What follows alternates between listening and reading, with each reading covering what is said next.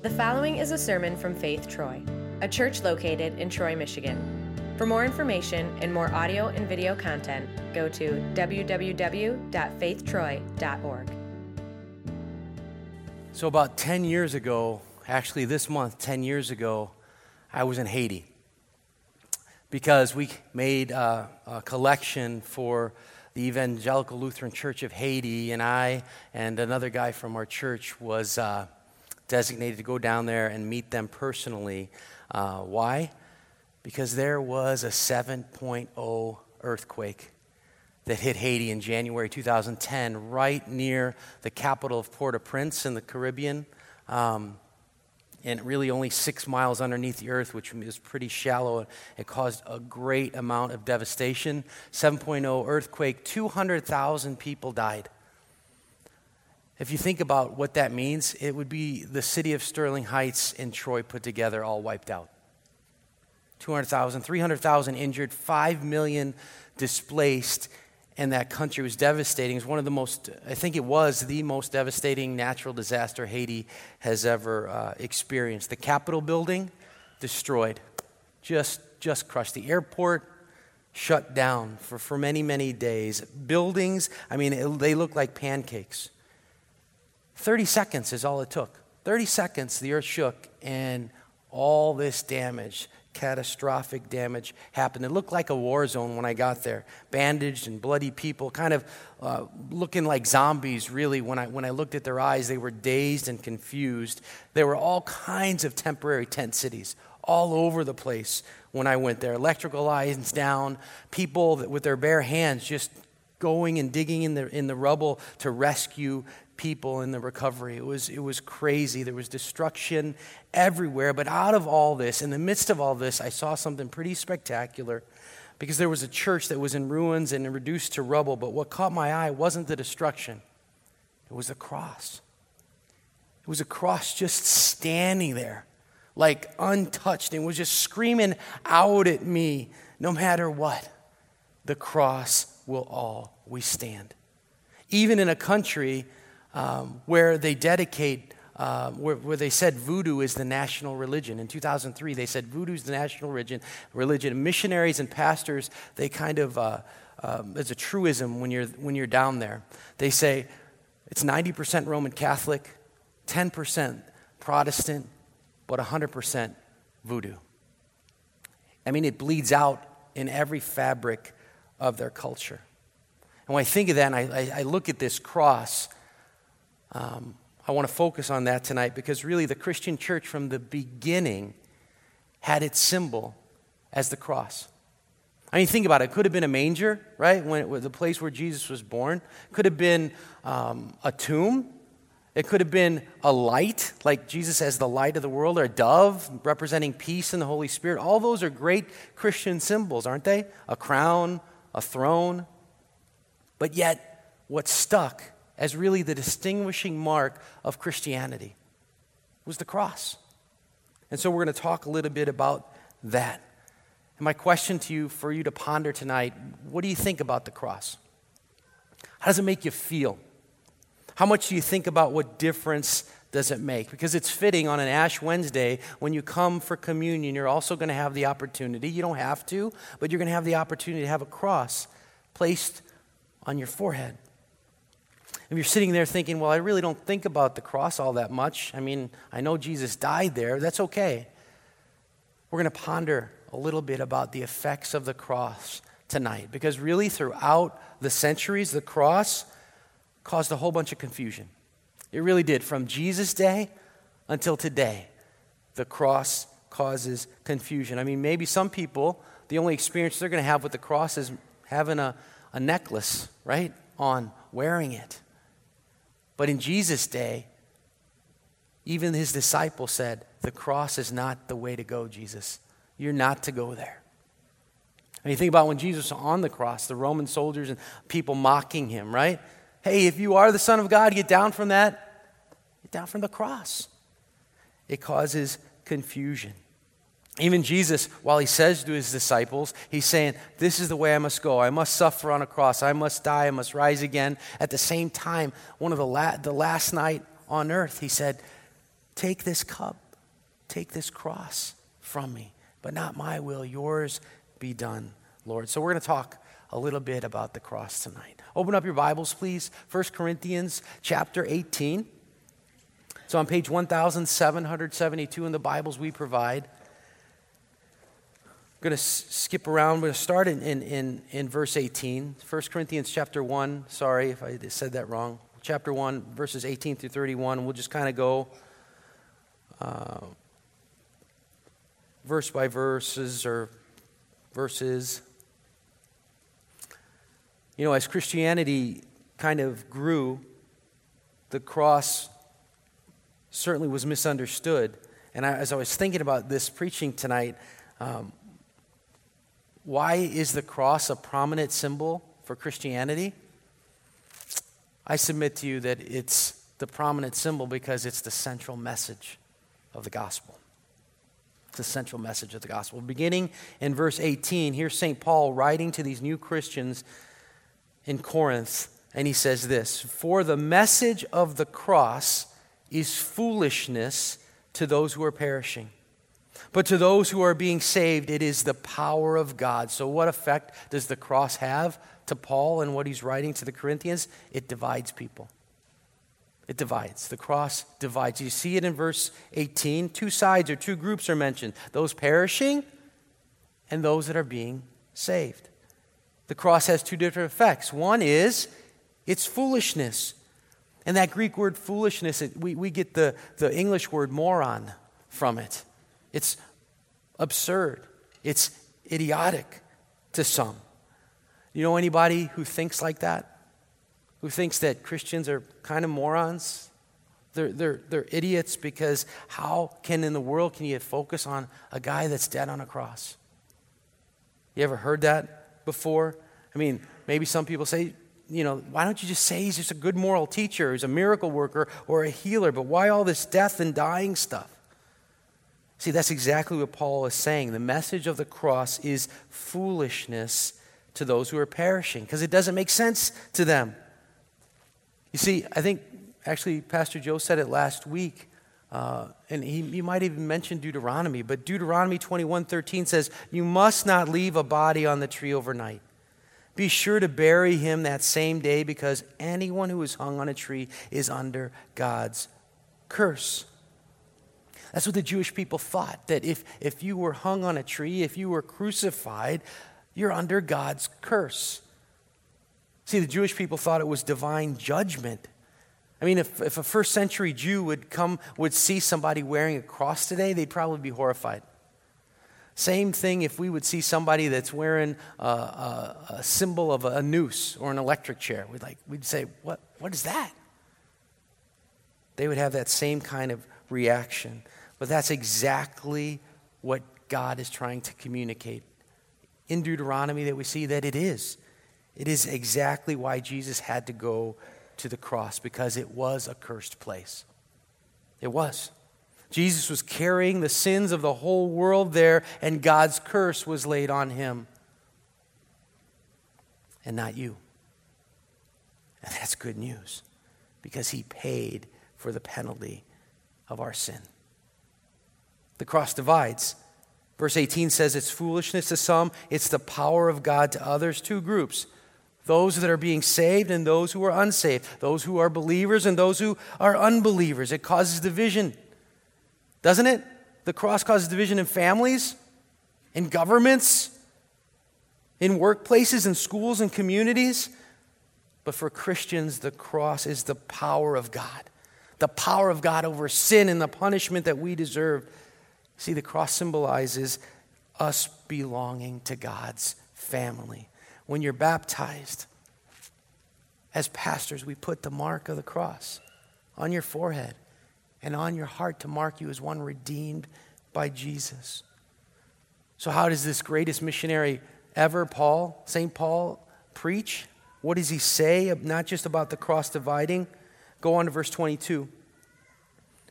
Verse 22 says Jews demand miraculous signs, and Greeks look for wisdom. We're in this series called Signs and Wonders. Jews are asking for Jesus to show them a sign of God's power.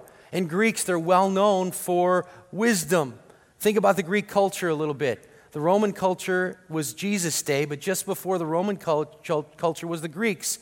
So they're still being influenced by the Greeks in Jesus' day. In fact, it was the, the lingua franca, or the language of the day. It was a common language, just like English is to us. Think about what the Greeks gave to us the architecture, right? The columns of the, the Parthenon, still to this day in, in architecture. Philosophy, libraries, even the word alphabet. In English English, our alphabet was made up of alpha, the first letter, and beta of the Greek language. I mean, they did all kinds of things. They were world renowned. And Paul's talking to the Greeks and to the Romans as a missionary. What is he going to say to them? Look at verse 23. We preach Christ crucified.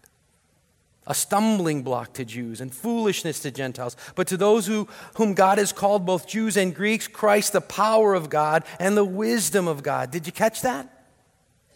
When Paul and the other disciples are preaching, they're not talking about his miracles first. They're not talking about his sinless life first, his good moral teaching. They preach Christ crucified. And it divided people. It was foolishness to the Gentiles. What was it to Jews? A stumbling block. That Greek word for stumbling block means scandal.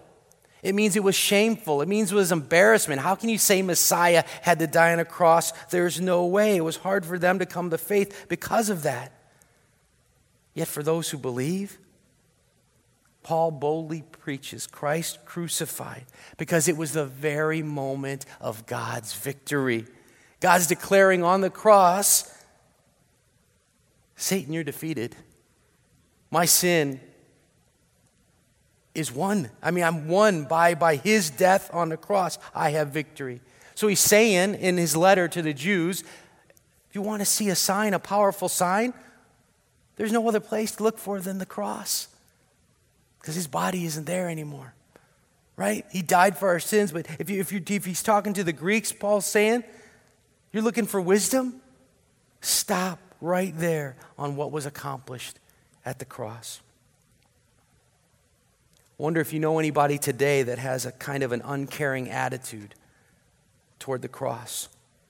One who thinks that they're too intellectual to believe that kind of stuff. Sin, forgiveness, dying on a cross. I mean, that's people who need a crutch. You ever hear that? I remember reading an article years ago, Ted Turner, you know, the guy that owns CNN, TNT, TS, whatever it is, Turner Classic Movies, you know, that guy. You know what he said? Christianity is a religion for losers. In fact, what I read, he told his CNN employees who observed Ash Wednesday, he said, those Jesus freaks should go work for Fox. Now, he later apologized for that comment, but not but we all know what he feels like. It's no secret about Christians. You see, Jesus' cross divides people. It does. And Paul knows that, so he's writing clearly. Look at verse 25 to 31.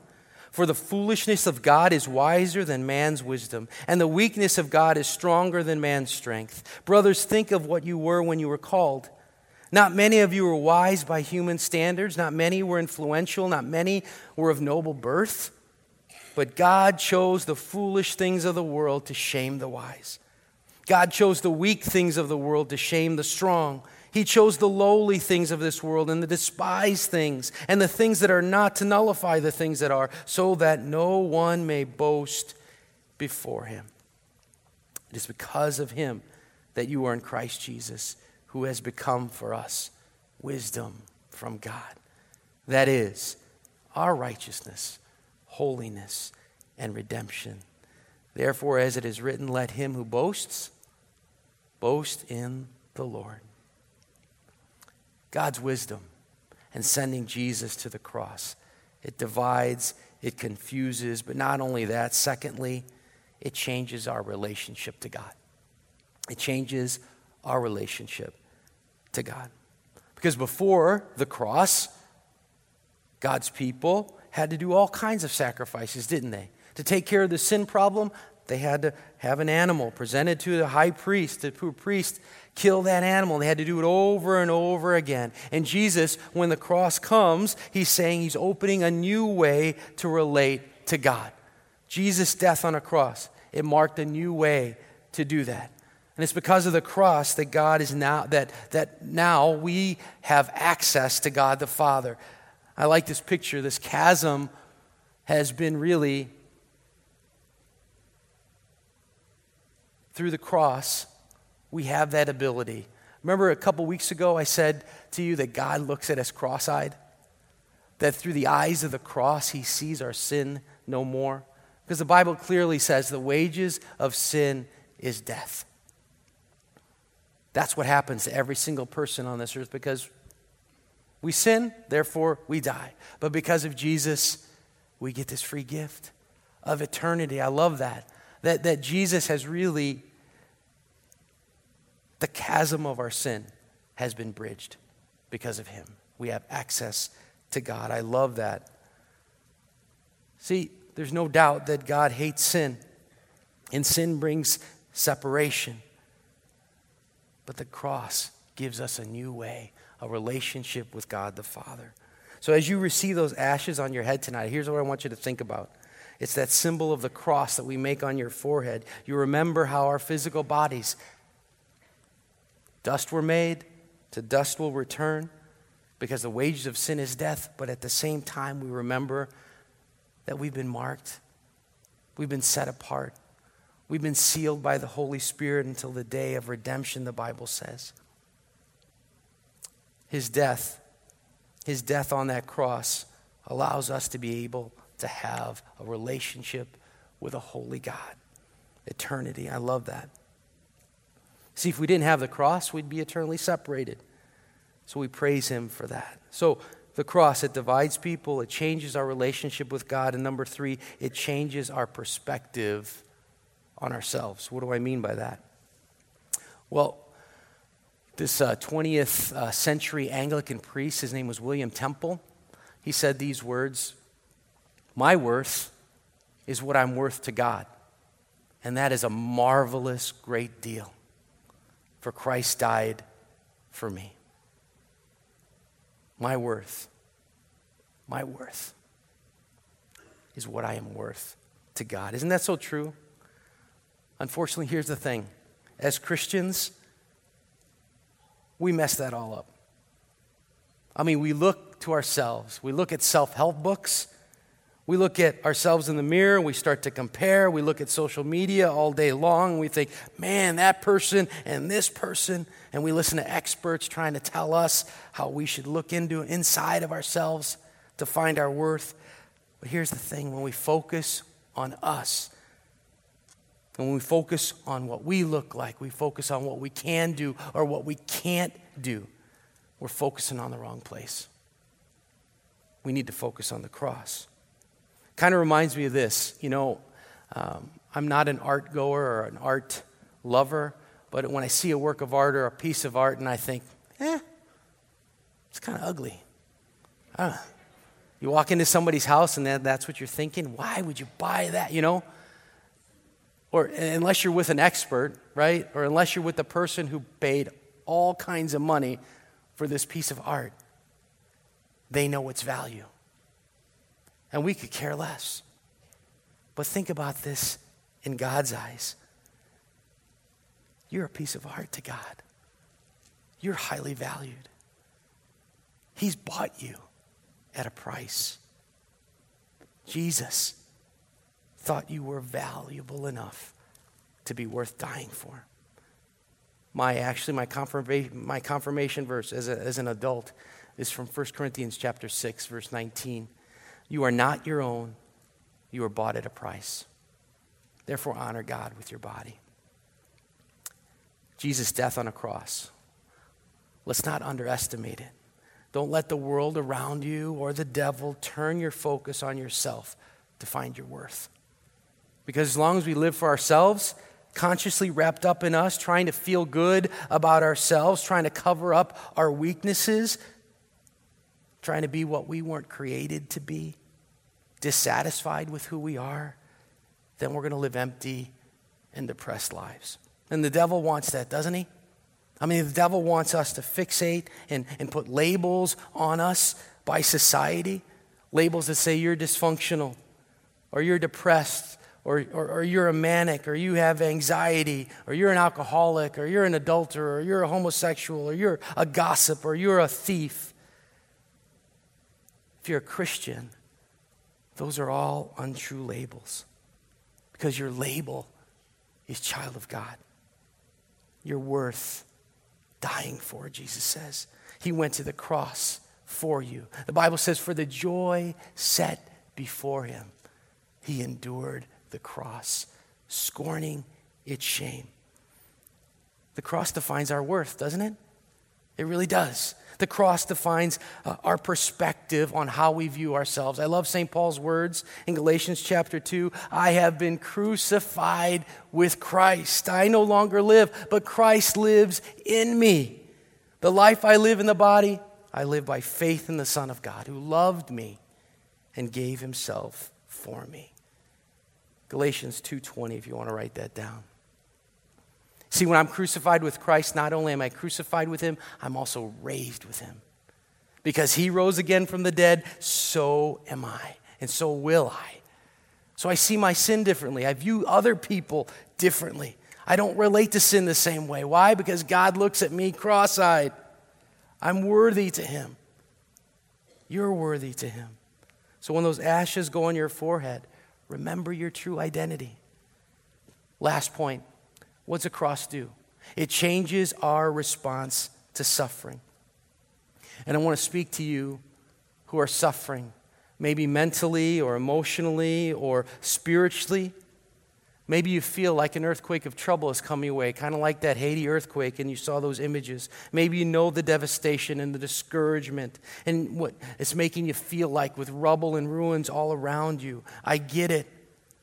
It's during those challenging times, though, that God reminds us to look to the cross. Because remember what that cross in Haiti was doing? Standing. Was standing.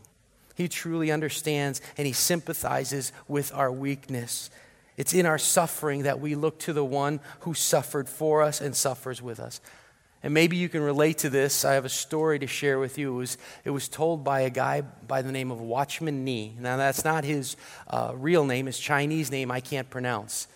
But Watchman, he changed his name to that because he felt like he was a watchman for the Lord. He, he shares this story. He says, One day I was standing on a dock by the side of the lake with a friend of mine who was an excellent swimmer. And both of them were watching a man who was kind of far out from shore. And all of a sudden, this man starts flailing in the water. He gets into trouble. He begins kicking and screaming and thrashing in the water. And so Nee turns to his friend Aren't you going to do something? I mean, you're the expert swimmer. Go out and save this man. He's in trouble. The man says, Not yet. A few moments pass, and the man in the lake, he's going up and he's going down and he's struggling. He's fighting for air. Watchman Nee saying, Save him now, will you save him? His friend said, Not yet. Finally, the man stops thrashing, and all was calm. And Nee's friend jumps into the water with expert strokes. He swims to the drowning man, began to pull him to shore. They get into shore, and Nee's friends administers aid to him. He begins coughing, coughing and sputtering, and he was revived. So after the incident is over, Nee confronts the man. Why did you wait so long to save this man? I mean, he could have drowned. The man says, I had no choice. I had no other choice. If I would have gone to him immediately, he would have continued to panic and pulled me down. I had to wait until he stopped kicking. Then I could save him. Maybe some of you lifeguards out there understand that. I had to wait until he stopped kicking and I could save him. Isn't that so true? I mean, don't we have the same tendencies when we get into trouble? We're screaming, we're flailing, we're thrashing, we're yelling out. But let me ask you are you willing to stop kicking and thrashing?